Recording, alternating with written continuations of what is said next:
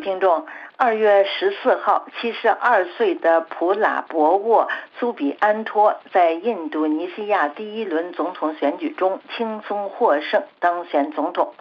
不过，法国《世界报》记者布鲁诺·菲利普周四在该报发表文章写道：“印尼总统选举的获胜者双手沾满了血，有着不堪回首的过去。”布鲁诺·菲利普写道：“在整个竞选过程中，普拉博沃一直把自己展现为是一个和蔼可亲的爷爷的形象。然而，他的简历却呈现出与爷爷截然不同的形象。这是一个无情的人，在印尼独裁统治的黑暗岁月里，他留下的是血腥的印记。”普拉博沃曾经是印尼特种部队的军官，在东帝汶抵抗运动时期，特别是在二十世纪八十年代，他领导了多次镇压叛乱的行动。联合国在二零零一年东帝汶独立之前成立的真相与和解委员会收集到的证词，就此是非常详细和明确的。一九八三年九月十六号。在卡劳巴洛村附近，普拉博沃少下的手下人处决了一群游击队成员和他们的家人，其中有妇女和儿童。在确切的受害者人数问题上一直有疑问，但联合国的这一委员会根据幸存者的记忆表示，当天有五十五人被枪杀。两天之后，大约一百四十名逃避军队追赶的男子在比卡林村再次受到普拉博沃手下人机枪的扫射。调查无法证明这些人是抵抗战士还是平民，也许两者兼而有之吧。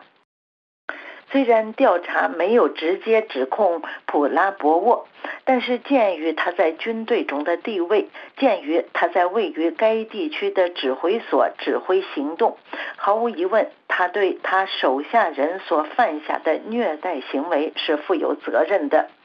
但是，普拉博沃从来没有为此担心过。普拉博沃后来被晋升为将军以及印度尼西亚军队战略预备队的负责人，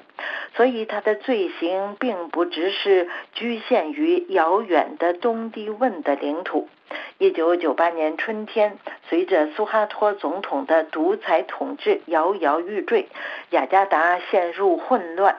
普拉博沃绑架并折磨了十多名学生和民主活动人士。随后，在新秩序政权垮台之后，印度尼西亚一个委员会建议起诉参与绑架反对者的普拉博沃。虽然后来普拉博沃承认自己对绑架学生负有责任，但他也从来没有受到审判。不过，改革运动产生的新政府仍然以不光彩行为这一理由，将普拉博沃开除出了军队。他因此在约旦流亡了几年的时间。独裁时期，普拉博沃有着最好的政治支持。他是独裁者苏哈托的女婿。一九八三年，他与苏哈托的女儿结婚，后来又离婚。由于他与政权高层的关系，一九九八年，在他岳父的权力崩溃之际，他扮演了不清不白的角色。他被怀疑是当时骚乱，特别是针对华裔少数民族骚乱的始作俑者，以便在乱中渔利。这些骚乱造成大约一千人死亡，并导致大约两百名妇女被强奸。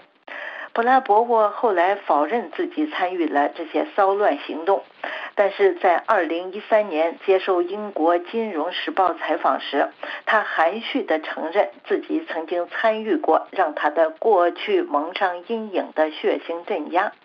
他说：“我曾经是一个已经不复存在的政权的军官，那之后某些行动被认为是非法和犯罪的，需要有一个替罪羊。”